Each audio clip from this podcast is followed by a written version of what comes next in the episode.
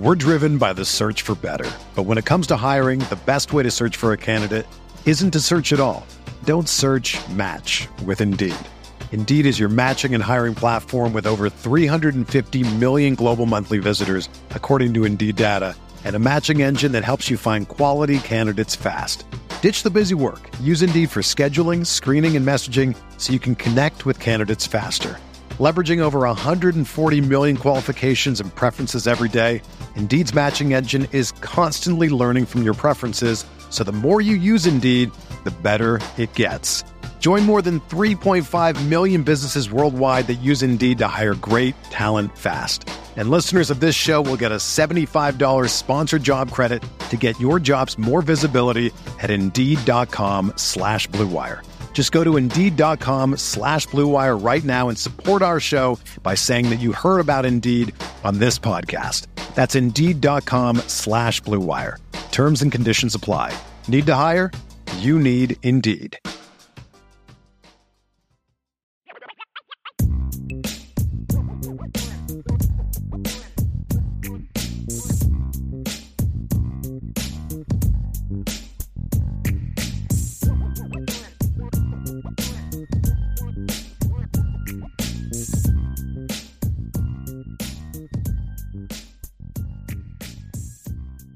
So that is a wrap up for Jaden Greathouse, who has now committed to Notre Dame, big time commit. Notre Dame is now back to number one in the recruiting rankings on Rivals, about now back to number one on the 247 composite and 247 list.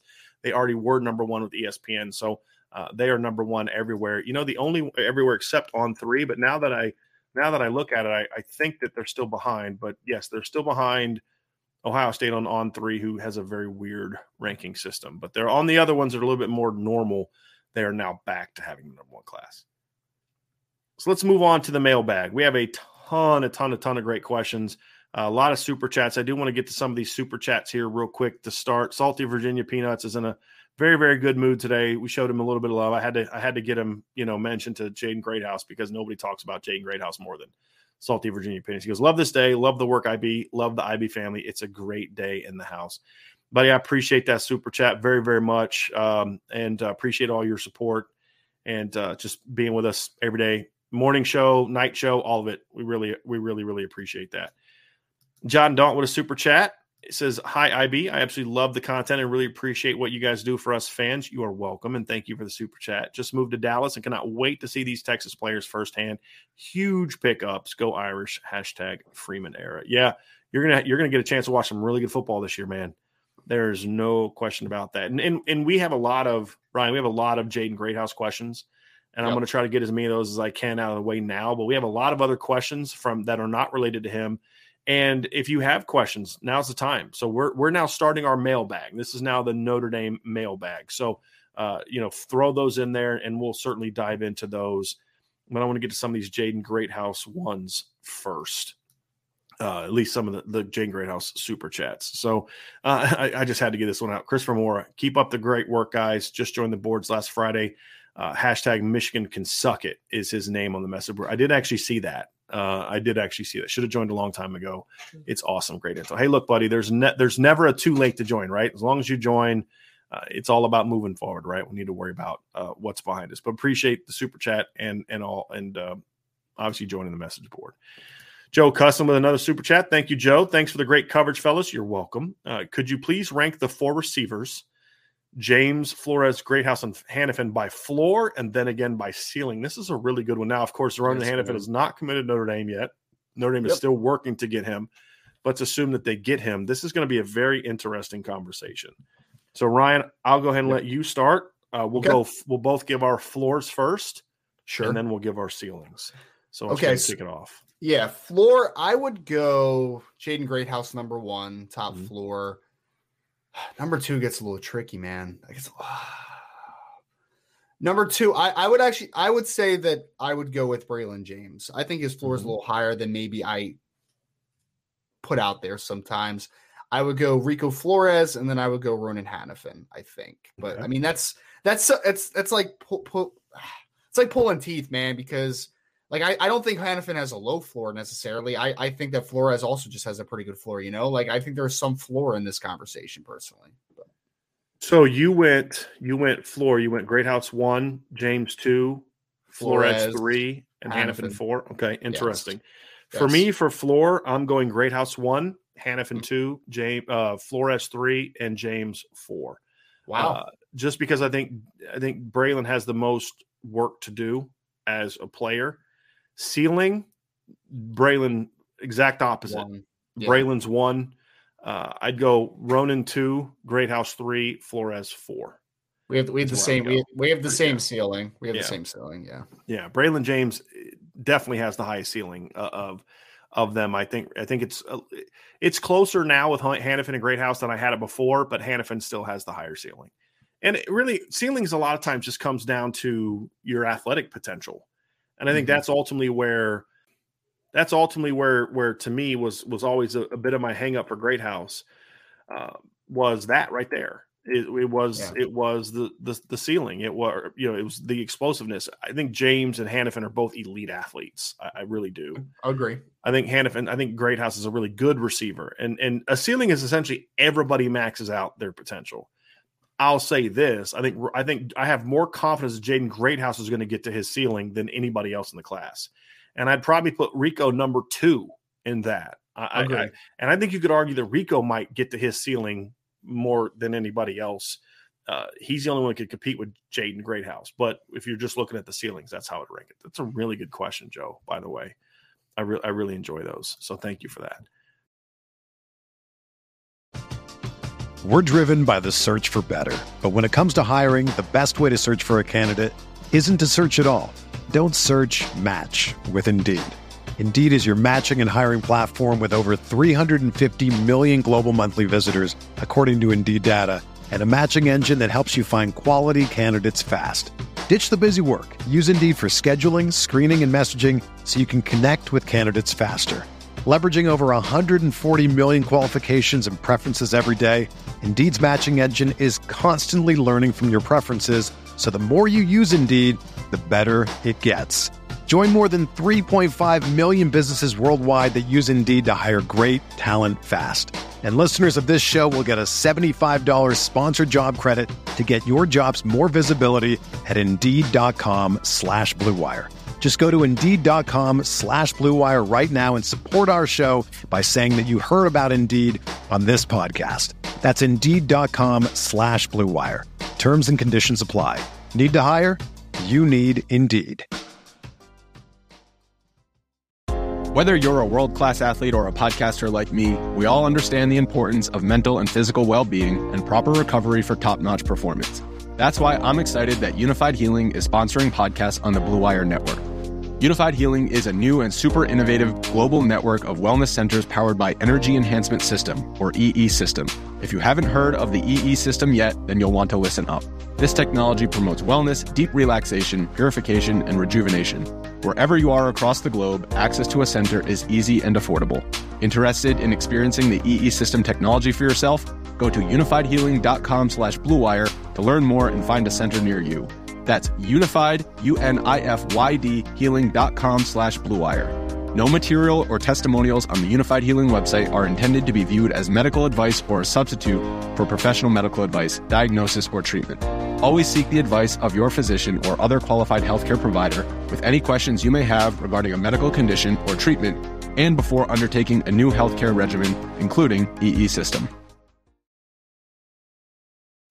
Griff Weedler, uh, thank you for the super chat, Griff. Don't get to catch the live show much, but today is a great day. Love what you guys are doing and looking forward to meeting everyone at the Cal game. Yeah, me too. And Ryan, I don't think you do. Have you made plans yet for games this year for home Just games? Just Marshall so far. Okay, because I knew you and Joe were kind of both going to be at those two games. I wasn't sure which one was going to be at which. I couldn't remember. I, I think one that was Joe's gonna uh, Joe's gonna be a Cal. I think. Yeah, it's Yeah. because I think I saw you said you're going to miss by a week, but I didn't remember if it was you were going to be at Cal and he's going to be at Marshall or the other way around. So look Yep. forward, looking very much looking forward to it, Griff. Very much looking forward to it. Uh, Ryan, this will be more for you. Uh, Mhm. Will Chisanik asks, uh, he his comparison for Jaden Greathouse was AJ Brown. How would you how would you nail talk about that one?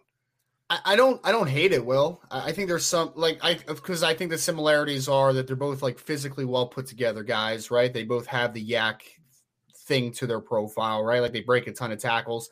I think AJ is a little more explosive though than Yeah. Jaden, but I think Jaden is more smooth, if that makes sense. Like I think he has a, I think Jaden at the same age is just a better, he's a better route runner, and just kind of like pure wide receiver. But AJ is a more explosive athlete Yeah. than a, than a um, Jaden Greathouse personally. Yep. Um, that's I'm right there with you. It's exactly my thoughts on that one.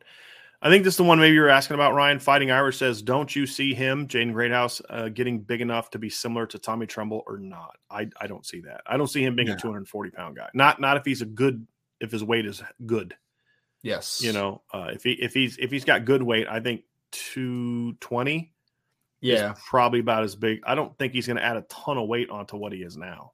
No, I, I think I think I think you're just going to maintain it and just increase the flexibility, Reshape right? Like, it. I think that's Right. yeah, exactly. Like I I, Yeah. I don't think he's going to stray much more than 215, 220 because he's 210 right. now and he's like he's Right. dense right now, right? Like he's like I, I don't think you want to put a ton more weight on him. Right. Because then you start having diminishing returns, right? Yep. Guy gets too big, he gets he loses flexibility. Your body's only meant to handle so much weight, and everybody's is different before you you have diminishing returns. And, and this is true of even if it's good weight, if it's just a bunch of muscle, you can lose explosiveness, you can lose speed, flexibility. And that's part of what makes a great strength program is they know the difference. And uh, you know, that's kind of where we go. And what we get, we have a super sticker from Kirk Roberts. Thank you very much for the super sticker, Kirk. We appreciate that. Great Super last stick- name. Yes. Uh, didn't know if like it was like your cousin or something like that. He lost a bet and he had to pay you a super No sticker. relation. No uh, relation. John Bertucci. Thank you, John, for your super sticker as well. We appreciate both you guys. Matt D, uh, his super chat says we have now surpassed BK's best class in points, his 2013 class that had 23 commits with our 20th commit in 2023. So he's saying even at just 20, Notre Dame has now more points on the 247 composite board than any Notre Dame class Brian Kelly ever had. And they're not done yet. And they're three people less. yeah. That's impressive because that class had several five stars. I mean, you're talking about that class had Jaylon Smith in it, you know, Mhm. Greg Bryant. Uh, Now, the one thing is that class, I think, would have still been higher. Matt, you maybe correct me if I'm wrong. When if you include Eddie Vanderdoes, who actually did sign with Notre Dame, you know, Right. so like if you were looking at it on signing day, I wonder if that class would still be higher. But the point is, that's impressive because they're going to get three more guys, and Yeah. you, you look at the guys that they have, and that's um, that's that's a really good place to be. Mhm. So now, now we're going to start diving into some other questions, team related questions, some other recruiting questions. So we've kind of gotten a lot of those. We- it- We'll still answer some Greathouse questions if they come, but we'll get into some other ones. Trip Bergen had a question, right? He says, You guys mentioned that Notre Dame will have 26 to 27 players in 23, uh, with them being at 19 now. And of course, Greathouse has since committed. And, and realistically, Greathouse, Love, Hannafin, Osborne, and QB on the board. Who else will they go after? Just want to make sure we're clear on one thing, Ryan. We said they can and would like to get to 26 and 27, which included Right. a fifth defensive lineman. Uh, Mhm. It included trying to get a fifth DB. It included trying to potentially have a fifth receiver. Those were wants, not needs. I think 23 to 24 gets them to fit meeting all of their needs numbers wise. So I just want to make sure you understand what they could get to and, and what they that they had they they had to get to, or to. you know that was more of it if they land everybody. So I just want to make sure we're Sure. clear on that. But Yeah. anyway, Ryan, uh, besides that list, you want to kind of talk about kind of what's next for Notre Dame? Yeah, yeah. I mean, so you hit it obviously with uh Trip. You know, Hannafin is obviously the finishing touch, hopefully at wide receiver for Notre Dame. Jeremiah Love is the running back. Offensive line recruiting seems like it's done. Defensive line recruiting is most likely done unless something changes. I think they're going to be okay with taking four the, four rank class though. Ausberry is a player.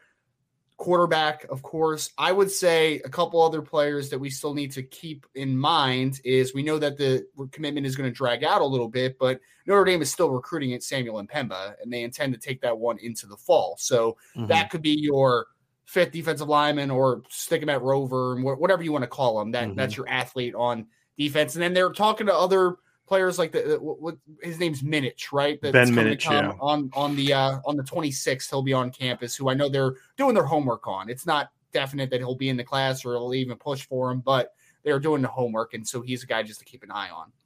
And then No, always Go I was going to say, and then always when you get into the evaluation period of the season, who blows up, who Mhm. takes a step forward, who do we get in contact with, who was not on our radar, like all those things will kind of work itself out. So I still think 25 is a, is a reasonable number to get Yeah. to. And I, we both believe, and that's what I was going to say, Ryan. We both believe that they'll get a quarterback. So they're at 20 now. Obviously, you're trying to get Love and Hannafin, Ausberry. That gets you to 23. A quarterback gets you to 24. Yep. And so if guys break out, if there's other aspects, then yes, you could grow to it. They're not going to force. I guess my point I was saying at the beginning, Ryan, was they're not going to force their way to 27 just to get to 27. That's that's they're not going to do that. And but they would they they can get to 27 and that was that was kind of always something they were working towards and then uh, brandon i'm looking for your super chat i'll i'll bring it up as soon as i find it i, I do not have it starred so i i will get to that when i when i find it for sure here's a one here's a team question uh, from gideon rosa a couple safety questions mixed into one compare brandon joseph's game versus kyle hamilton's how they are similar or different and compare caleb downs versus peyton woodyard and which you would rather have signed to notre dame It's interesting. so let's take the All right. first one. Peyton, Yeah. uh, uh, Brandon Joseph against Kyle Hamilton. How are they similar and how are they different? they are not very similar in any way, if I'm being completely honest, in my opinion. I mean, I, I think there's some proactiveness to both players. Like, I think they both have a good feel for the game. But otherwise, I mean, Kyle Hamilton's 6'4, 220 pounds guy that you're going to work too high, rotate him down, come in the box. Brandon Joseph's your true, like, free safety, going to play on the roof, could also do some stuff in the slot for man to man coverage at points, too. But he's more a guy that you want to work from depth, while Kyle Hamilton's more a guy that you want closer to the line of scrimmage in the best aspects of his game. So I would say the biggest differences for me, Brian, are Brandon Joseph's true free safety type. Kyle Hamilton's kind of versatile, more like a strong safety Mm-hmm. type in a traditional defense. So I think they're quite a bit different. And then the second part of that, Caleb Downs and Peyton Woodyard, how you compare and which you have. I honestly think what you just said about Joseph and Hamilton could also be exactly what you say about Dan- Downs and Woodyard. Yeah, no, it's fair. I mean, so Peyton Woodyard, if I start with him, of course, the 2024 safety out of St. John Bosco, he's a physical dude, man. Like he will come down and he will smack you, and he's an explosive player too. Caleb Downs is a little different, where I think Caleb's a little more loose. He's a little more versatile. He can play from depth a little more. He's kind of more of your versatile all around safety. While I think Peyton is definitely better coming towards line of scrimmage, but Peyton's also I think he's a little more better from depth than like a Kyle Hamilton was coming out of high school. So a little bit of similarities there from the fact that I think both are sufficient coming from depth and they both have solid frames. But I think Caleb just has more of an all around profile right now than Woodyard does. But Woodyard's also only coming off his sophomore year, so he can And- obviously develop. And I'll say this: he's further along as a sophomore than his cousin was as a sophomore. He's not where That's Kyle fair. was as a junior, and, and definitely not as a senior. Uh, because I had Kyle Hamilton as a five star player as, as a junior, but he was not that guy as a sophomore. Peyton's ahead of where Kyle was as a sophomore. Now, Yeah. again, that doesn't mean a hill, hill of beans because guys project differently. And I think the fact that Kyle comes from a basketball background, meaning his dad was like a six foot seven basketball player, he had a different body type Yeah. right? And so that that kind of factors into it but but he's ahead where i think peyton's a little bit more physically advanced. Kyle looked like a guard like a like i mean like a shooting guard for much of his high school career meaning like long gangly you know uh, skinny looked like a basketball player more than a football player to be honest with you. And then of course he eventually filled out but uh Sure. yeah, he, he's really good. I did, Brandon. I did find your super chat. Brandon Plesner says when Greathouse originally was offered, I thought Notre Dame was too late to the party and had no chance. This is huge. What a great job by staff. Hashtag gap closer. He is definitely a gap closer, and it makes this recruiting receiver class much, much. I mean, it's a gap closing re- receiver class if they don't add another guy. Ronan Hannafin takes it to the next level. They have to get, and we didn't we didn't dive enough into this during the show. I completely like forgot to get into the what's next. The what's next is simple. It's Ronan Hannafin. You've got to get Ronan Hannafin. You cannot afford to miss on Ronan Hannafin. He's too important in this class uh, because he he caps it off with another very high ceiling, explosive, athletic guy that would give this roster a huge influx of size and and good size, not like everyone's a cookie cutter, 6'4", 220 pound size, different types of size.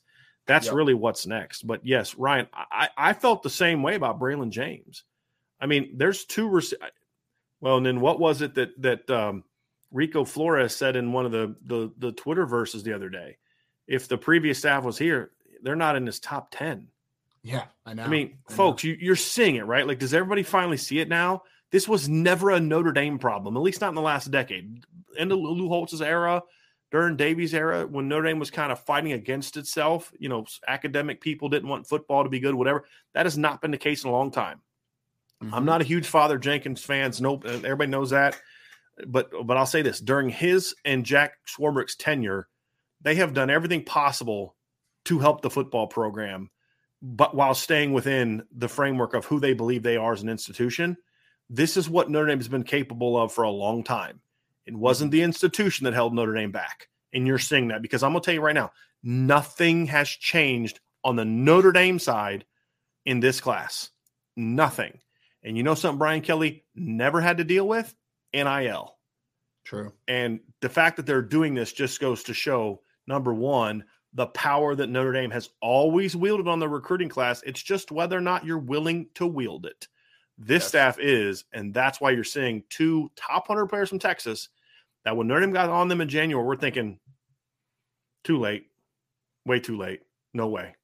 Well, it's a great layer too, Brian, because somebody said it in the chat when we first started. I think it was like you they went into Texas, not only got four players, four high caliber players, they also beat the NIL stuff, right? Like right. they went into Texas and got players when we know for a fact that a couple of those recruits have been offered NIL money. We big know that oh, NIL big, money. and Notre Dame was able to beat those schools that were offering big money to a couple of these recruits. So yes, it is the the the the initiative and the grind of this staff. You cannot undersell just how incredible it's been. I know for a fact of you're doing least, math. You're doing math. No, I, like I, I know for a fact of at least five Notre Dame commits that have been offered six figure NIL deals. Two of them play wide receiver. Those are just ones I know of. Yeah. So uh, that is, I mean, that again, that speaks to that. Uh, there's a lot of savvy kids. There's there's a lot of kids who who aren't savvy that, that don't have savvy parents and have parents looking for the wrong things. We've discussed that. There's mm-hmm. a lot more savvy kids with savvy parents than people realize. And that's always been true. And there's parents that we know of that were offered six figure deals where their parents said, Yeah, that may be the best thing for you over the next 12 months, but this is long term. You're only 17, you're only 18. You got to yep. position yourself to be able to make that kind of money and then some moving forward. And the place that gives you the best chance to do that's Notre Dame. That's just a fact. That's exactly how those conversations have gone. And that's why Notre Dame is sitting here with the number one ranked class and the best class they've had in, in I mean, to me, this is going to be the best class when it's all said and done. The best class since the 08 class, if not better. Uh, you know, this is this is has a chance to end up as the best Notre Dame class they've had in the the modern era, which to me is like the rivals era, which is like 2 mm-hmm. And and it's and a lot of it's because Notre Dame wields a lot of power, and you have a staff willing to do to use that. And they're not going to get all the guys they wanted, clearly, but nobody does. Sure. And but man, what they're doing though, and again, to go out and down to Texas and do that, you know, it, it says it says a lot. It says a lot about what they're about what Notre Dame is doing right now. It's it's a little impressive. It's a little. It, it doesn't suck. Definitely shopping down a different aisle. That's for darn sure. Here's a couple really well. Here's one. Let's let's do this one first because this is kind of in, in relation to some of this recruiting stuff we've talked about. It's a great question from Notre Dame 2164, who recently signed up for the message board. Thank you for that, buddy. Glad to have you. Who will be a better college receiver, Tobias Merriweather or Carnell Tate? It's interesting. Am I assuming that both players hit their ceiling? That's mm-hmm. my first question. Mm-hmm. Uh, I guess I would lean Tobias slightly, but I, I don't want to. I mean, I really think Carnell's gonna be really good. Yep. So yeah. Yep. I have I have Carnell with a higher floor. Mm-hmm. I have Tobias with a higher ceiling. That's fair. Yeah, and, and, I and I think the the gap in floor is close and the gap in ceiling is close, uh, but I think Tobias is taller. I think sure. Tobias is faster. I think Tobias has a better overall frame, and like Carnell, he has a lot of he has he has he has a good feel for the game. I think the the thing Carnell's very strong for his size.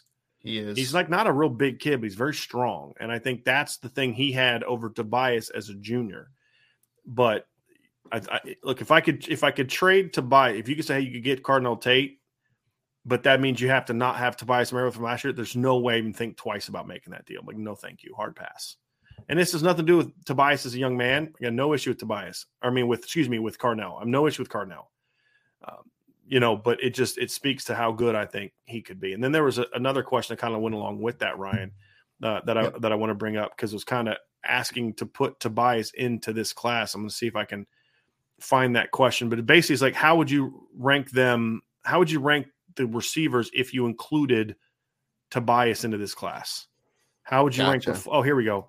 Uh, this is a super chat from Bailey Brad. Thank you, Bailey Brad. Where would you put Tobias in the 2023 class? So let's just do what we did earlier. Mm-hmm. And and here's the caveat: we have to try as best we can to put Tobias as where we thought he was as a junior. I think that's about the only way you can reasonably do it, unless you didn't see Yeah. him as a junior. I I, I, didn't, I didn't see him. I didn't see fair, him much as a junior. and you can do him as a senior, and I'll talk about where he was as a junior. But basically, Okay. what what are the the ceilings and the the first the floor, then the ceiling for those two players? Okay, so ceiling in the class, I believe I had it at. I'm just trying to think. Um, so I had Braylon James, Ronan Hannafin, Jaden Greathouse, and Rico Flores. Right. So now we're Mhm. trying to. Wait, or was I working against Carnell Tate here? No, in the 2023 class. Sorry, I I 2023. So you just Yeah. add Tobias to the 2023. So the 22 I- and 23 classes together, essentially. Yeah. I would I would say Tobias would slot in as my second on the ceiling, so right behind Braylon James. And the floor, I think he's right behind Jaden Greathouse at number two. we are on the same page with the floor. I have him as the number one ceiling. I, I Interesting. I, I think I think Tobias is a stud. I do, I- I- and I even have him ahead of Braylon as even as a junior. I do. Uh, well, you know what? Actually, no. As juniors, I think Braylon is a li- is now thinking about Braylon was more explosive than Tobias as a junior. Tobias took a jump athletically as a senior, and you started mm-hmm. to see it in this spring track season. So no, I'm Tobias based off junior film would it be number two and two, number two floor, number two ceiling, two floor because the one thing Tobias always had, he had a great feel for the game. Of the five guys we're talking about, Rico and Tobias are right behind Jaden Greathouse in regards to route running, feel for the game, football IQ.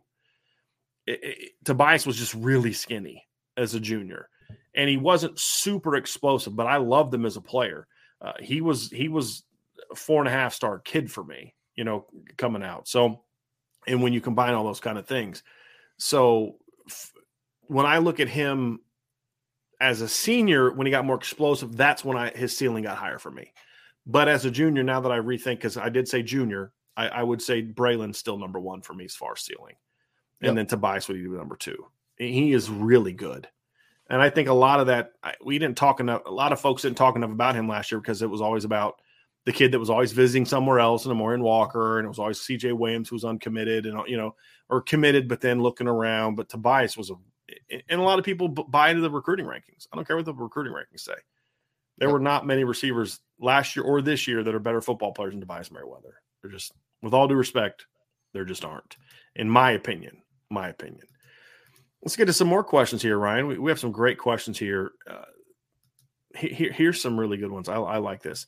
Sean Kane, in what order would you rank these Lou Holtz teams that did not win a championship?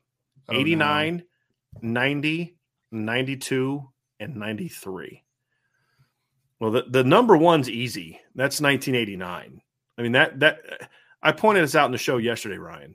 Mhm. Notre Dame that year, because we were talking about uh, our favorite quarterbacks. Who are our five favorite Notre Dame quarterbacks or top top Notre Dame quarterbacks? Vince went with it from a his favorite list, and I went with more of like best list. So we kind of looked at it from different angles. Gotcha. And talking about best, I had Tony Rice number one, ahead of Brady Quinn, because in two years, To- Tony Rice went eleven and one against teams that finished the year ranked in the top twenty-five. In two bad. years, seven and one against teams that finished in the top ten. He had twice as many wins as against top teams that finished in the top ten. Tony Rice did in two years in the rules, over over twice as many than Brian Kelly had in twelve years. Now, that's not a shot on Brian Kelly. That's just showing how great Tony Rice was as a winner. Uh, you know, so that 89 team went seven and one against teams that finished the year ranked in the top 25. So that 89 team was phenomenal. I mean, they they won four games against three games against teams that finished number uh, in the top five, including they beat number one Colorado by 15 in the Orange Bowl. Their only loss was on the road to Miami. So that was a tremendous, tremendous team. So eight, that 89 team, that 89 team, in my opinion, was better than the 88 team. Just the 88 wow. team beat Miami and the 89 team didn't because they played Miami at home one year, not on the other. But 89 for sure. I'd probably put I'd probably put nine the 92 team second, which a lot of people are probably going to disagree with. The 93 team third, the, the 93 team third, and then the 90 team probably fourth. The 93 team was probably the least talented of those four, if we're going to be honest. But it was still, a, I mean, compared to the other, it was really talented. It had Hall of Famers on all those teams, right? With Bryant Young and Aaron Taylor and Jerome Bettis. But I'd probably put the 90 team third and the 93 team, or the 93 team third and the 90 team fourth in in regard to those. Ryan, you you want to take a swing at that, or is that a little bit before your time? I, I was only alive for two of those teams, so okay. I might have to I might have to defer. You're only alive one. for two of those teams. I'm not really yes. happy with. I'm not really happy right now. I'm sorry. It's okay, you young Watkins. I mean, I know I know I know all the names and the grades on those teams, but right. I, I, I did not see them with my right. actual eyes. I gotta I gotta put one of those threads back up. There's uh I started a thread this summer and I just haven't got back to it where we were putting the um uh, we were putting sort of like all the YouTube films of all the games from certain seasons. I have a bunch of 93 games on there. I got to go find, I got to go find some That's of those dope. 89, 90, 91, 92 teams. Uh, put those games on there because you'll, you'll enjoy it. You'll enjoy I'll, it. I'll, I'll, make Caitlin watch it with me at night. There you go. There you go. Hopefully she enjoys that. Hopefully she enjoys that. She, li- she likes football, so she, yep. she'll, she'll deal with it. Yep, I dig. I can dig that. I can dig that. Let's get to some more questions here. We have a we have a lot to get to. Sean Kane, if you could take one offensive player and one defensive player from the Holtz era and put them on mm-hmm. this year's team, who would that be? I got Rocket and Bobby Taylor. I'm sorry if you don't have Rocket on your list, you're oh. not doing this right. Oh in my opinion. With all due respect to Jerome Bettis and Reggie Brooks and all that, like I was, I I was going to pick Tim Brown, so I guess mm I wasn't going to have Rocket on my list. Oh man, oh man, oh no. Hey, we're now accepting applications for director of recruiting in Notre Dame. Um, I've got first of all, he only had Tim Brown for two two years, eighty six and eighty seven. It counts. And with all due respect to Tim Brown, he wasn't Rocket. And so, uh, not that it's a bad choice. Like like Jerome Bettis isn't a bad choice. Lance Aaron Taylor wouldn't be a bad choice. Reggie Brooks wouldn't be. They'd all be great choices. Rick Mirer wouldn't be a bad choice. Derrick Mayes wouldn't be a bad choice. There's some great players, but Rocket is just he's the most dynamic player I've ever seen.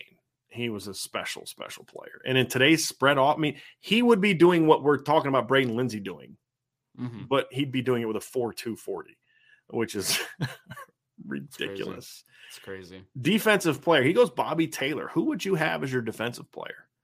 Todd just, Lyght came, Todd Lyght came to mind immediately. Yeah, that's that's who I would have because I mean you're yeah. talking about who's going to be your corner opposite Cam Hart, and wouldn't that be where we kind of all look? I mean, we could talk linebackers and Michael Stonebreaker, Demetrius DuBose, guys like that. Obviously, Bryant Young was a Hall of Fame defensive lineman. Was, that would be an interesting I mean, one. I mean, I would love the historical context because I mean, I, obviously, I remember Bobby Taylor and Todd Lyght both in the NFL, but uh, mm-hmm. uh, I mean, was who? Which one was a better player in college? Oh, Todd Lyght. Question. Todd, Todd Lyght, right? Oh yeah. I, I, Todd Lyght was I a two-time All American. Top of my head, yeah, yeah. exactly. Two-time All American. I mean, just elite player. Um, wore the biggest shoulder pads that a cornerback has ever worn in the history of football. I think, uh, but no, Todd Lyght was a better player. I mean, you know, like Tom, Tom Carter, you know, being that conversation. Bobby Taylor wasn't even a cornerback his whole career at Notre Dame. He also played some safety. Bobby Taylor was really good. Uh, Jeff Burris, I mean, look, give me any of those. Give me Tom Carter, Todd Lyght, or heck, give me Stan Smagala. I mean, you know, I mean, that dude could fly. But Todd Lyght to me was the best corner that I used that to. I, I, used to really, li- I used to really like Bobby Taylor when he was in the NFL. Yeah. He was a really good player. Yeah. Now, again, we're talking about not saying who's the best player, or, or, not not even who the best player, because to me the best player the Notre Dame had during that time was on defense was was Bryant Young. Sure, I mean, he, but but like to me, it's like that just makes your strength stronger. Sure. Whereas Todd Lyght maybe he's a touch behind By as a player, but at a much bigger position of need, and that's kind of that's kind of where I where I come from on why I picked Todd Lyght in yeah. that instance. Co- corner would be the no brainer on defense to get one of right. those. And they had some great ones. I mean, Tom Carter mm-hmm. was a first round draft pick. Jeff Burris played some corner during his career. He was more, he was better at safety, in my opinion. But uh, you know, Bobby Taylor was a really good corner. But could you imagine that where Cam Hart would be your small corner if they had Bobby Taylor? That that's that's what it would be. That's crazy. Yeah. Yep. All right. Some we got some more questions. Some great, really good questions. But yeah, could you imagine a, a Todd Lyght type corner opposite Cam Hart and a Rocket Ismail type player on offense? That'd be be a lot of like. I mean, you're Oh talking about a the- faster in the- version in of the Will Fuller. RPO era. Like that's insane. Yeah, yeah. I mean, he yeah. would be on your team, and Will Fuller wouldn't be your fastest player. That that's just. I mean, that's that's uh, yeah. Andrew Sakalowski. Here's a general football question. Can you explain how colleges signal in plays, both offense and defense? It varies. It varies Yeah. from team to team. Um, Mhm. Some use I, hand hate, I, signals, I, I hate the right? stupid signs. I hate Yeah. the signs Yep. signaling. It's and they'll they'll signal in things like personnel group, formation, Yeah. and play. That's what the, all those different things mean. Basically, uh, some will still use signals, and you'll have dummy signals and then live signals, and you got to know who's live and who's a dummy. So, like when you have four quarterbacks signaling, they're not all signaling in something. Somebody's the dummy. Now, Yep. what you may have is, you know, this guy is who we're getting the formation from, and this guy is who we're getting the play call from, or whatever the case may be. It just varies from team to team. To be completely honest with you. wristbands. Yeah. Yeah. That's the other one. Is they'll signal Yeah. in a number, and the number is okay, play 24, you know, that kind of thing. And, and And- then something else might mean a direction Right. or whatever. Right. Yep. So, or yeah, because like that's the thing is like you you give 21 and then you give some kind of, you know, because you're going to have the play call in the formation, or you may say a different formation, but then the play, uh, some kind of signal that way. But uh, it's it's different. It's different with each with each kid. That's what I mean. I don't think you could do this in college, except maybe down the road when they break off and they're no longer, you know, if they're not an NCAA and it's just like 50 Power Five teams essentially anymore. I Mhm. wouldn't mind seeing them kind of go to like what the NFL has. You can't do that in college because it's just so expensive. I mean, that's What, not the, the red the red dot and everything. yeah with the yeah, the yeah, thing where you're yeah. hearing from the coach. You just you you, you you wouldn't be able to do that across all 130 plus teams in NCAA. You just you couldn't Right. do it. Notre Dame 2164. How many games do you guys think it will take for Tyler Buchner to hit his stride and really maximize his abilities? I'm going to let you speak on this because we spent a whole show Did on you? this yesterday. Yeah.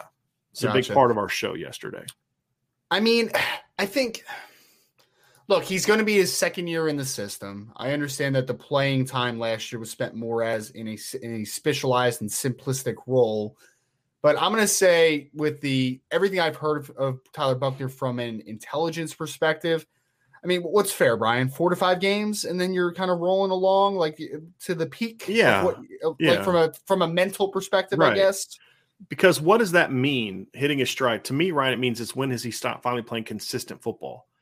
I mean, his Yeah. best game of the year may come in the first three games, but that doesn't mean he's going to consistently be that Sure. player. And that's Sure. like he could come out and play lights out against Ohio State, pull off an upset win, and to go play like garbage the next week against Marshall. That's Yeah. what sometimes happens with a young player.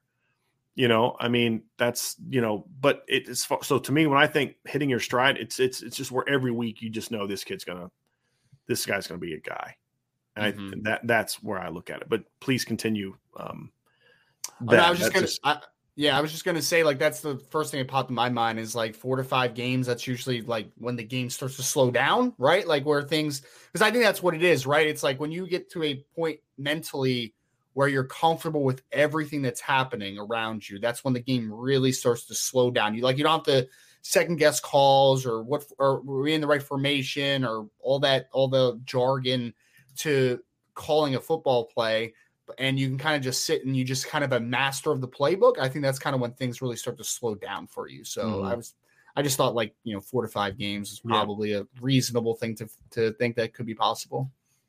I think that's fair. It's good. God Country Notre Dame Barbecue and Coffee. Uh, Ryan, this one's going to be for you. Okay. Will Anderson at Alabama, if he continues to get better, is the best defensive college football player since. Wow, that is something where I have to like think about a little bit. Um, best college football player since I mean, so he just came off of what was it, Brian? Like thirty four tackles for loss, Right. seventeen sacks. I mean, he should have should have won the Heisman if we're being completely honest. But that's He was Alabama's best player last year. Hundred, But the Heisman play, Heisman Trophy does not go to the best player in college football, and it hasn't for a It long doesn't. time. Well, I, I, was just I was just more perturbed that they had Aidan Hutchinson up there, and I mean, if you had a defensive player last year, you had to have Will Anderson, in my opinion. Like that's just uh, yeah, best defensive player though in college football since. See, that's more like you're not asking me who's the best prospect, obviously, right? Like you're asking me who's best the best college, college football player. player. I think it's I, easy for me. Easy, if you think so? If he makes, because he's going to be a junior this year, right? Yep. If he just makes normal sophomore to junior growth, to me, he's the best defensive player since Ndamukong Suh. Interesting. I think he's. I can. I think he can be that dominant. Like, and there's some I, great I was, players. I was thinking about Luke Kuechly because that was. Yeah. I mean, he was mm-hmm. a dude in college, man. Like, I just think just... The, he was phenomenal. Yeah. But Manti was pretty good during that stretch as well. Sure. You know, like, but the, the thing for me with Luke Kuechly was as an inside, as a basically a middle linebacker. Yeah. You, it was a little easier to avoid that, I think, than a guy who's just rushing the quarterback. I also think that a great pass rusher can impact the game more than a great Mike in the last 20 years. I think that's been true even when Luke Kuechly was playing. I just mm-hmm. think that those kind of guys are just such game wreckers where it what do you do? besides yeah. throw bodies at them, which then opens up so many other things. So that's why I would say is, and I think Luke Kuechly was a tremendous player. You know, I think Manti had, I mean, you know, Manti's 2012 season was phenomenal. You know, Luke Kuechly was more consistent than Manti. Yeah. Manti's one best season was arguably as good, if not better, than Luke Kuechly's best one season. Luke was a better athlete than Manti yes. was. You know, sure. you go back to, to, to I mean, there's been some great players in college football, but Ndamukong Suh was That's a ridiculous. complete game wrecker. Yeah, I mean, just of tr- best defensive lineman I've seen in my adult life. Ndamukong Suh was. That's fair. I mean, he he was special. Another guy that popped in my head was Patrick Peterson. Patrick Peterson was so good at LSU. Yeah, he was pretty years. good. He was, he was so pretty good. good. Yeah. Um, yeah, I guess, I guess Suh's a fair one. I mean, Ndamukong Suh, like he wrecked football games. What was like was was his game against Texas where he had like four and a half sacks, 5 mm-hmm. sacks, or some Something crazy number like, like that. that. Yeah, yeah. I'm a, I'm gonna just... look up his uh, college stats because his his senior his like final year stats were just stupid. I'm gonna here he was. This is again, folks. This is a defensive tackle. he had 85 tackles, 20 and a half tackles for loss, and 12 sacks. And everyone knew who he was. Right. Like it wasn't like he was a new guy. like Yeah. Yeah. I mean, and, and every team knew that's the guy we got to stop, and it just didn't matter. It, it didn't matter. I mean, just you couldn't stop him. I mean, and he could, like you said, he could just for a defensive tackle to take a game over. I mean, the only guy I've seen do that in the last 20 years, the way that he did, uh, is Aaron Donald. Uh, you yeah. know, as an interior guy as an interior guy. And, and Aaron Donald, with all due respect, wasn't as good in college as Ndamukong Suh. And Aaron Donald had some great numbers in college. I mean, he put up sure. some. I mean, you talk about guys putting up silly stats like Will Anderson put up some silly stats this year. There's no mm. question about it. Aaron Donald put up some pretty silly stats in his career as well. Uh, his last year at Pitt, he had 28 and a half tackles for loss and 11 sacks. I mean, that's kind of ridiculous. 59 tackles. But Ndamukong Suh was just, man, dude, he just was on a different level. And he was well, on a here's, completely different level. Here's a question because, you know, obviously different position, right? So, but Will Anderson just had over 100 tackles. He had like 34 tackles for loss, 17 sacks. If he has anything close to that again, and he, let's even say that he improves and is a has a better year, maybe not statistically, but just from an impact perspective, better player than Ndamukong Suh then? I mean, that's the question, the next question, right? Like, would he then be ranked ahead of him? Is my next mm-hmm. leading question. You know, like that's would he be ranked ahead of Ndamukong Suh? Well, yeah. Would he be would he be a better player if he took a, a, a, just a slight step up and had a similar statistical season again? No, depends depends what happens in the yeah. big moments. Is no, that, that yeah, that's part of it. But the other thing too is yeah. the thing that Will Fuller, Will Anderson has going again for him that Ndamukong didn't. Ndamukong played on some good Nebraska teams, but they weren't like they weren't like what they used to be, and they weren't like what Will, Will Anderson has. Will Anderson was always going to have a better supporting staff, or supporting cast than Ndamukong had. But you know, no, I mean, I'd have to see it. You know what I mean? It's like Ryan, you you, you throw me the stats. Like Ndamukong Suh wasn't dominant because I looked at the stats. And Ndamukong Suh was dominant because I watched the games and saw mm-hmm. this dude is a beast. So I'd have to see it. Like same with Aaron Donald. I don't think people can truly appreciate how good Aaron Donald is until you see the stats. Yeah.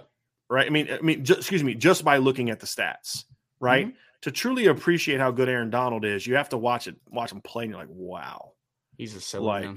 silly yeah, player. yes, yes. Uh, some someone just put Clowney in the chat, please. No, he was not a- he- please. he was not a great college player. He was He drafted not. number one off of potential. Pure talent. Pure and talent. that's why he's been an inconsistent, like a good but underachieving player in, in the NFL. He had that big highlight reel play, but he was not a great college football player. he he was he was he he was really good when he was a sophomore. His junior year, he packed it in though. Like he was, Yeah. yeah, yeah, well, there was rumblings that he was talking about not even playing that year. yeah.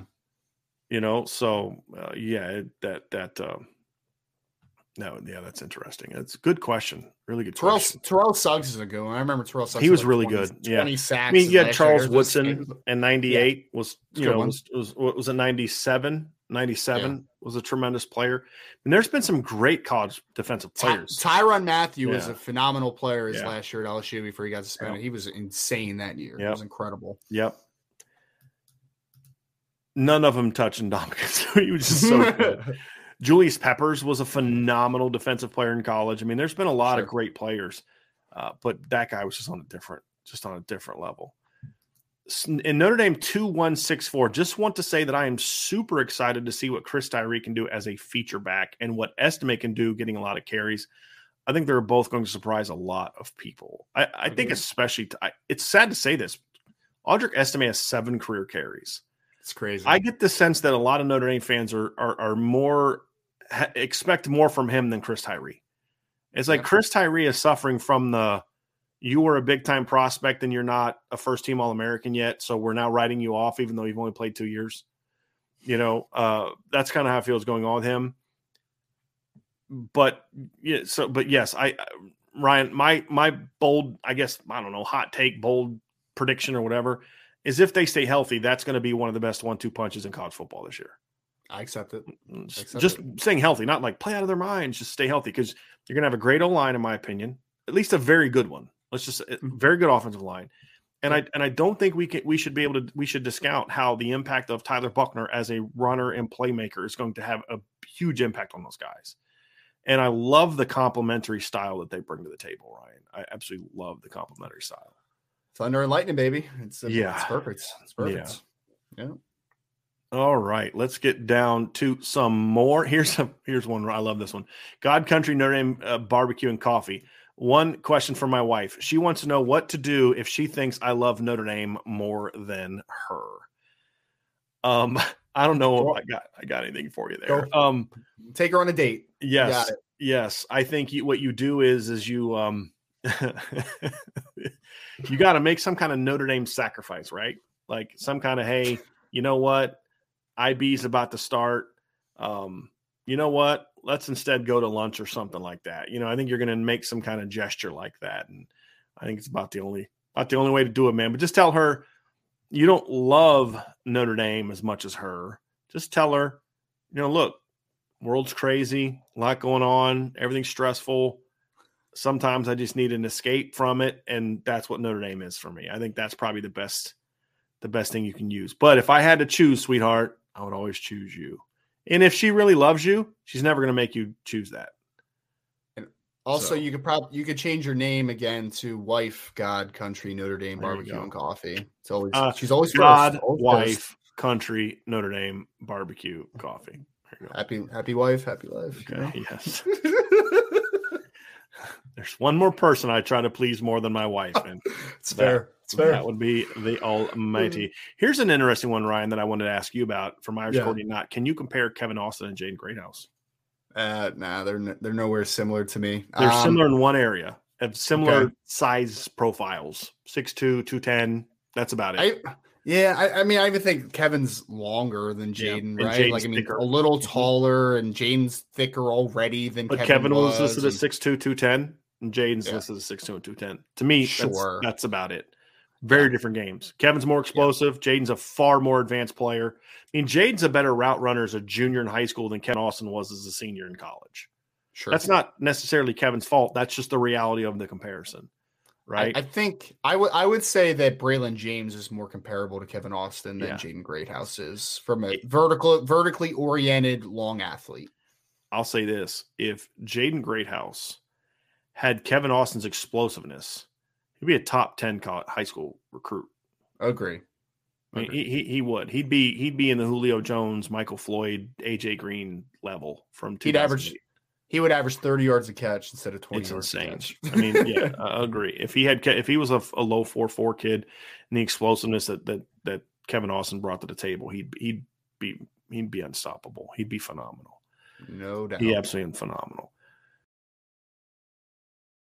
When you need mealtime inspiration, it's worth shopping Kroger, where you'll find over 30,000 mouthwatering choices that excite your inner foodie. And no matter what tasty choice you make, you'll enjoy our everyday low prices, plus extra ways to save, like digital coupons worth over $600 each week. You can also save up to $1 off per gallon at the pump with fuel points. More savings and more inspiring flavors make shopping Kroger worth it every time. Kroger, fresh for everyone. Fuel restrictions apply.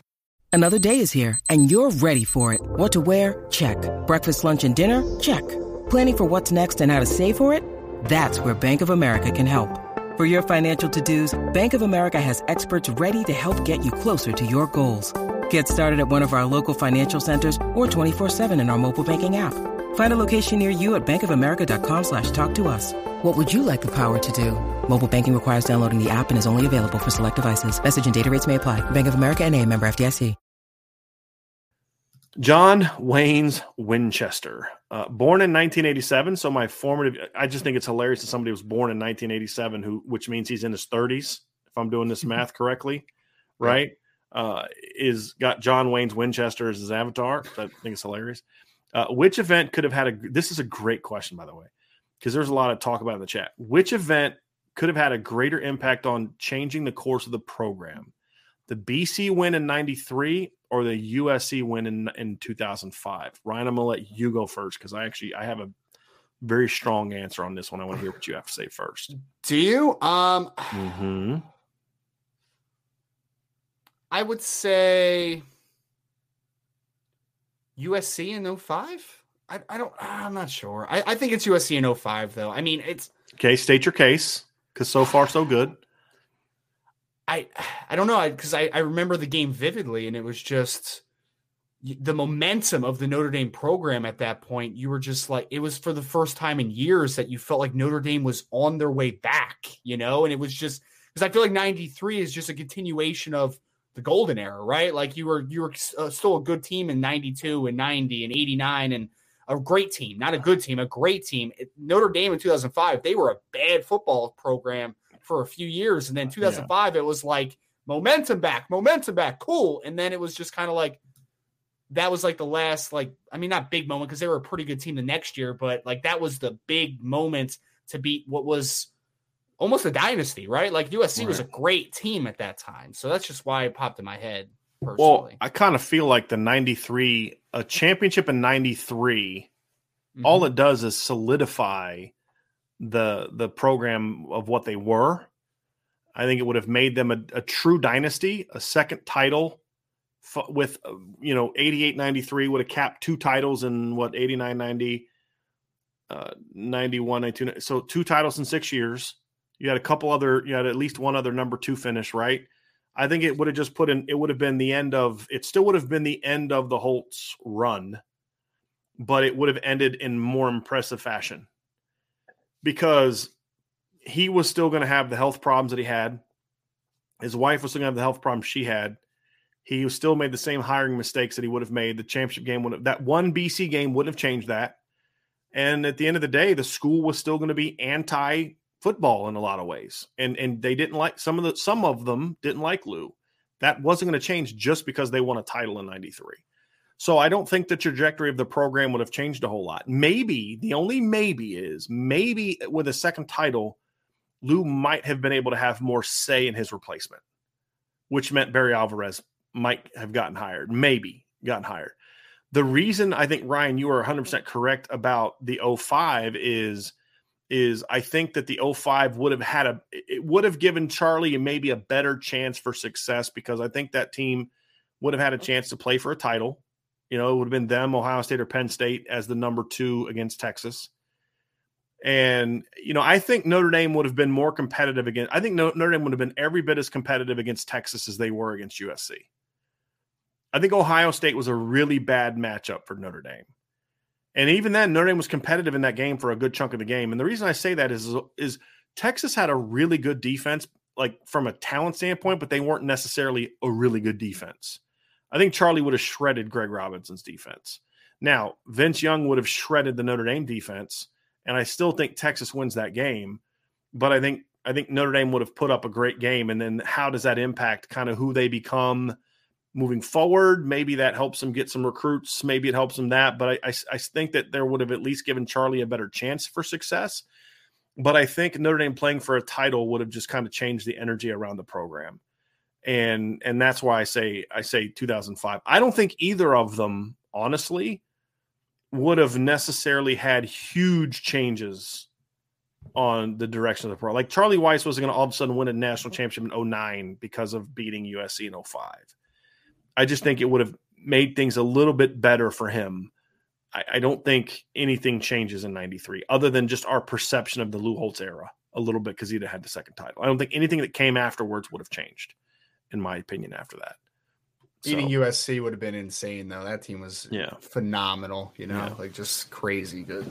Yeah, they they yeah, and, and yeah, I mean that, and that would have been thing is like you'd have had that win to look at, right? You'd have that win to talk about. The Spanky 100%. with a super chat. Thank you, Spanky. There's absolutely no question they're in place for the title. If they beat USC, Ohio State had, had two losses. So I I think the only one that would have. Uh, let me look and see where Penn State was. I can't remember where Penn, Penn State was really good that year, and I remember them beating Ohio State. I think they, they had, a loss at loss. Michigan. Yeah, yeah, they had a, they had they beat number 18 Minnesota. So at the end of the year, Penn State was number three going into the Florida State game and I'm see where Ohio State was. Ohio State had the, the loss to Texas and the loss to Penn State, so they were number nine, they were number four going into the postseason. Penn mm-hmm. State was number three, so it would have been Penn State. Based on that, it would have been Penn State or Notre Dame. But I, I got to think because this is what you have to look down to, right? Like Penn State and and Notre Dame both would have had huge wins right? And Notre Dame's win would have been over Ohio State, and Penn State's win would have been. I mean, excuse me, uh, Penn State's win would have been over Ohio State, and Notre Dame's win would have been against uh, USC. against USC, which was the better win. The question, sure. however, would have been which loss do you have more respect for? Because Penn State lost by two points at Michigan. It was a decent mm-hmm. Michigan team that year. They weren't great, but they were decent. Whereas Notre Dame that year lost at home to a Michigan State team that went five and six that's the potential downfall of that team. But um, you know, we'll, we'll, have to see. So I, I, think it would have been close. The time, the, the thing is, is that, however, here's the big caveat: rankings back then put a lot on when you lost. Notre Dame's loss would have been what third game of the year, fourth game of the year. Penn State's loss came almost a month later, I believe. So mm-hmm. that'd have been the other the other aspect of it. So I I yeah I that's a good. That's a good question, but I think it would have been Penn State or Notre Dame. My guess would be Notre Dame, but I can't say definitively that it would have been Notre Dame. It would have been a close one. That's I forgot that Ohio State lost to Texas that year. I always forget that. I know. I remember them losing to Penn State. I just always forget that they lost to Texas beginning that year. I I don't remember that either. Yeah. Archer four five two, resident Ohio State fan. CBS Sports asked this, and I thought it would be good for the mailbag. What is one game you would change the outcome of? In my lifetime. I mean, yeah. that I remember vividly. I, it, I have two. It, I have yeah. two. I'm gonna answer uh, pre Brian Kelly. What's your answer? And then what's the one era? Uh, what's the one game you could change the outcome of for Notre Dame? That that I remember watching. It would be US, USC would be the one. Mm-hmm. be pre Brian Kelly. That that one's a pretty mm-hmm. easy one. I mean. any of the playoff games, I guess, right? I mean, like uh, Alabama, Clemson, like uh, you know, whatever. Like it, I mean, it, it, for me, if you're just talking about the title on the line, it's the sure. 2012 Bama game. I'm going to go a little different angle there. Oh, good point. I, I completely forgot about that. Yeah, game. I'm gonna I'm gonna go back to the pre Kelly era. It's not USC for me. It's BC in '93. Because if Notre Dame beats, it's it's one of two games. Pick one. Mm-hmm. Beating Miami in '89 or beating BC in '93. I'll ask okay. all of you if you could change the outcome of one of those two games, mm-hmm. which one would you change? would you change the outcome of the 89 game at Miami that Notre Dame lost? Or would you change the 93 game against BC? The reality is, I think Notre Dame wins the title both years if they win those games. So, which game would you all say that you would rather have changed 93 BC or 89 Miami? And we're getting both answers. So, I think part of that might be age. Some of those people like just barely remember. So, Chief Brody, here's the thing I don't think that would have changed a ton, to be honest with you.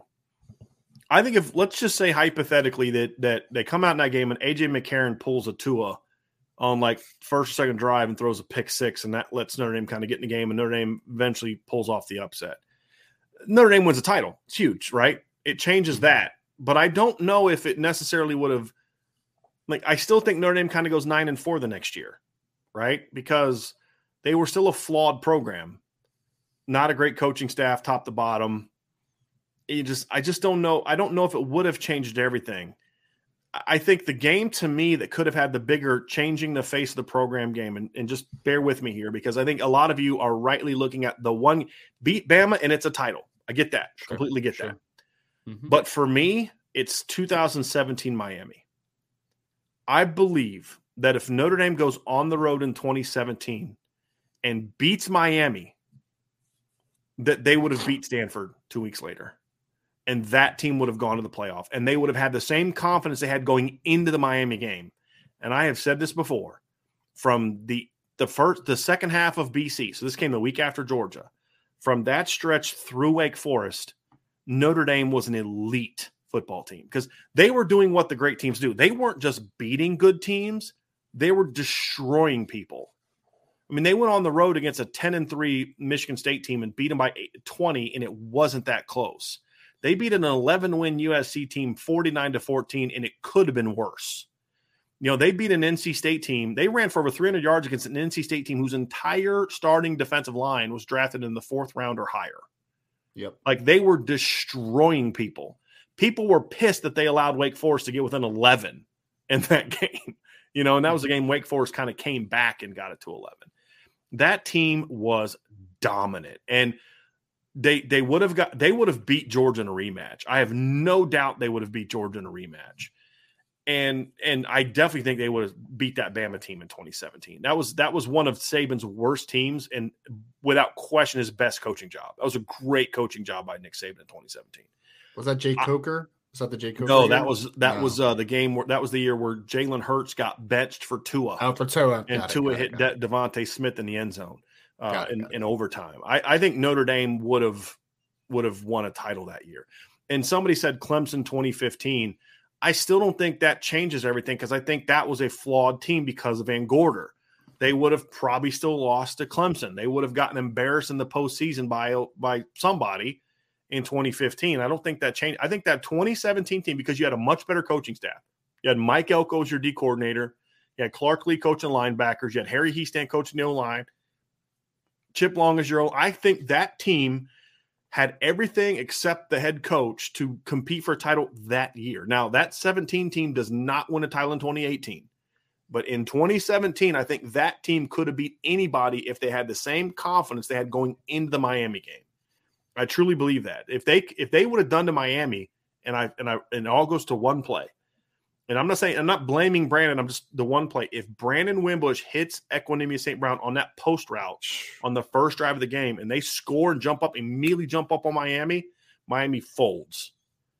And and that and Notre Dame never mentally recovered from that embarrassing loss. I think that team goes to the play, because they were the three seed at the time. They were the number three ranked team in the in the college football playoff rankings, and then they would have had a, a win over a top ten Miami team on the road and then a top 25 Stanford team on the road, they'd have been the two seed. Georgia would have been the one seed. Notre Dame, I think, would have been the two seed. And I think Notre Dame would have would have I think that Notre Dame team would have smacked Alabama. I think they'd have smacked Alabama. And, you know, I think the only team that could have beaten Notre Dame that year is Oklahoma. I do. I, I really do. I, I, I, have tried to forget that Miami game. If I'm being understandably so, understandably so. But I think the thing is, like for me, that championship would have sent Notre Dame in a different direction than the first one. In 2012, they still had the crap grass field. They said the stadium's still old. I mean, you know, like we're 17 as things were starting to kind of turn around facilities wise. They had a better coaching staff. The school was making even more commitments, all these kind of things. I think that th- that team, all of a sudden, you win a title there. I mean, think about how they've recruited since then, even with all the other issues that they've had. You know, and and the other thing is maybe Brian Kelly leaves sooner. You know, I mean, who, who knows? But then again, you you don't get Marcus Freeman and all that. But I, I really believe, I really believe they would have. And somebody said they want to smack Bama. I'm just telling you, I don't care about Brian Kelly being the head coach. That Notre Dame team had way better players that year, in my opinion, top to bottom than Alabama did. I just, I mean, that team, that team, that was the one team I've ever seen that could have pushed Alabama around, in my opinion. There's no doubt. But we'll never find out because they went down to Miami and laid an egg. And sure did. that's the reality of it. But the thing, Jason, too, to remember is if they'd have beat Miami, it's because Brian Kelly would have done things differently. And that's why they lost right? Where with Notre Dame in 93, 89 is like a fluky play here or there, but those teams had the foundation to be great. And that's ultimately why Brian Kelly never would have won those games. Is because, and that's why a lot of them weren't. I mean, think about it. in 93 and 89, it's if you just stop that third and 43 and 89, you might beat Miami.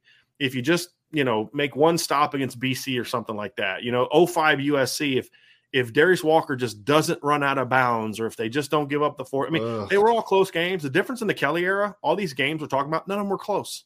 None of them were competitive. because fair. because of what Jason said, Brian Kelly was your head football coach. And that's the difference. So, uh, really good discussion. Really good discussion. Sean Kane, uh, here we go. Actually, let, let them chat that. That was a question not directed at us. Let's see here. 99 problems BK one. Did Arch committing to Texas cause Jade to think even for a second about Texas? Also, did Notre Dame's lack of a 23 quarterback cause him any concern? And if so, did CJ committing alleviate that concern? I mean, I think that we should start with the last question, right, Brian? I think that CJ's definitely alleviates some concern, I would say. I I think for me, though, I think that we got to a point in the Jaden Greathouse recruitment where it was just nobody was like Notre Dame has just separated themselves so much mm-hmm. that because we have talked about it, he had an intention to go into the fall after a point, and then it quickly changed because I think he just was like, mm, nah, like I, I, I don't need to think about anything anymore. You know, like there's just such a separation here. So I I don't think that it was ever that close for Jaden to sway away from Notre Dame over the last like month and a half, two months. Like I just don't mm. think it was. But I do think that getting a five star quarterback, even though it's a year behind you, I think that that helps for right. sure. Yeah, I, th- I, think that alleviates some of the worry. I would think. Yeah, uh, I do. I, do I think that Arch committing to Texas would have had it made him? St- I don't think so. I don't think that really because I think by that point in time, like Ryan said earlier, Texas was I mean, this is what we said about. I mean, we've said this in the past, Ryan. I know for a fact we've said this in our shows. There really wasn't a number two with Jaden Greathouse. Really, no, I mean, that's the thing is he's just a smart, thoughtful kid. That that I, I think if he'd have gone into the season, I think if he would have picked Notre, if he goes into the season and doesn't end up with Notre Dame, I actually don't think the team he picked would have been one that's on as the Final Four. I think somebody else would have got involved. And I'll, I'll say I'll say this: Texas is the one that people are always going to bring up because the you know sure. from Texas, all that blah blah blah. I was much more worried about South Carolina yep. than I was with Texas. Much yep. more worried about South Carolina. Two reasons: personally. Shane Beamer. People forget sure. he was a he was he recruited the state of Texas hard when he was at Oklahoma. Yep, and they had a nice package. I'll just leave it at that, right? And uh, yeah, I would agree with you on that. I agree with yep. you on that. I, but I really don't think there was a two. I, I, that's why I said I, don't want it to that. go into the season because I I didn't think going into the season I wasn't worried about oh Spencer Rattler's going to do this and he may want to go to South. no sure. I was afraid that Bama or Georgia or Ohio State or something like that was going to jump not Ohio State now but like I was much more concerned about that being a factor USC gets involved and they're out there throwing for five thousand yards or whatever that had mm-hmm. me a lot more concerned than one of the three teams on the list and honestly Texas didn't recruit him super hard now I think that's a mistake but I, you know, Texas didn't make a super hard run at Braylon James. Now, maybe that's because they knew they weren't going to get him and they wanted to make it look like, well, we, we don't really want him anyway. I don't know. I don't know the answer to that. But, uh, you know, I, I, they just, they didn't push hard for him. And I don't think Braylon, I don't think Jake, because they were the big competition early.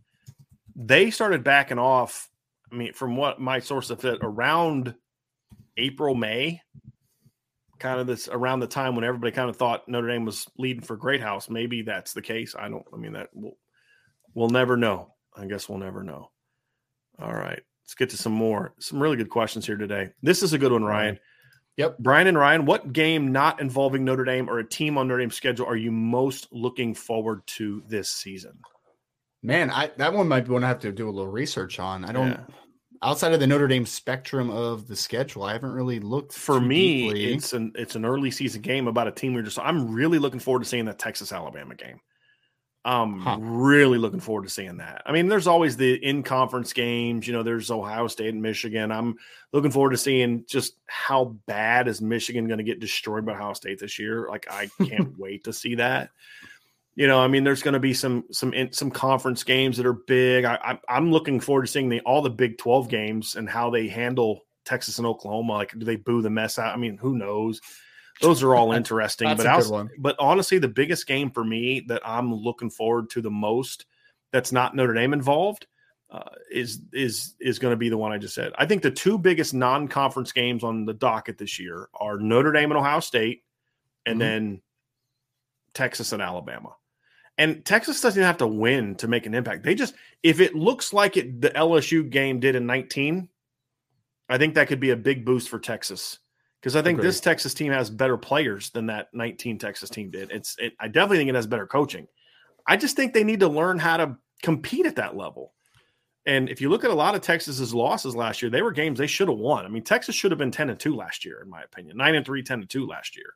Just how, when you think how many games they just pissed away in, at the end. I mean, you know, if they, that's the kind of game where if they can learn how to win or at least learn how to compete, it could have a very similar effect for them, like the loss that Notre Dame had in Georgia in 2017. We're like, you know what, we're really good. We just got to clean some stuff up and we can go do this thing. So that's a game. And plus, it's two legends, and it's for the first time in a long time, Alabama is playing a road, a, a true non-conference road game.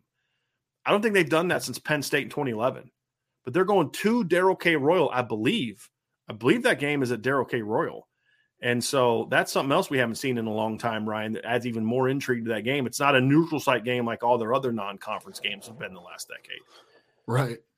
So Man, that's a That that is it's an interesting one because I do think that Texas has some dudes at wide receiver, running back, and I, I think that they have the ability to score against Alabama. My biggest thing, Brian, is like Texas offensive line is just gonna be bad, man. Like it's not gonna be it's not gonna be great. Yeah. It's not gonna be great. The defense, eh, we'll see. I don't know, but yeah.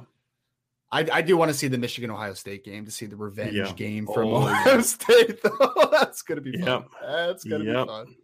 Yep.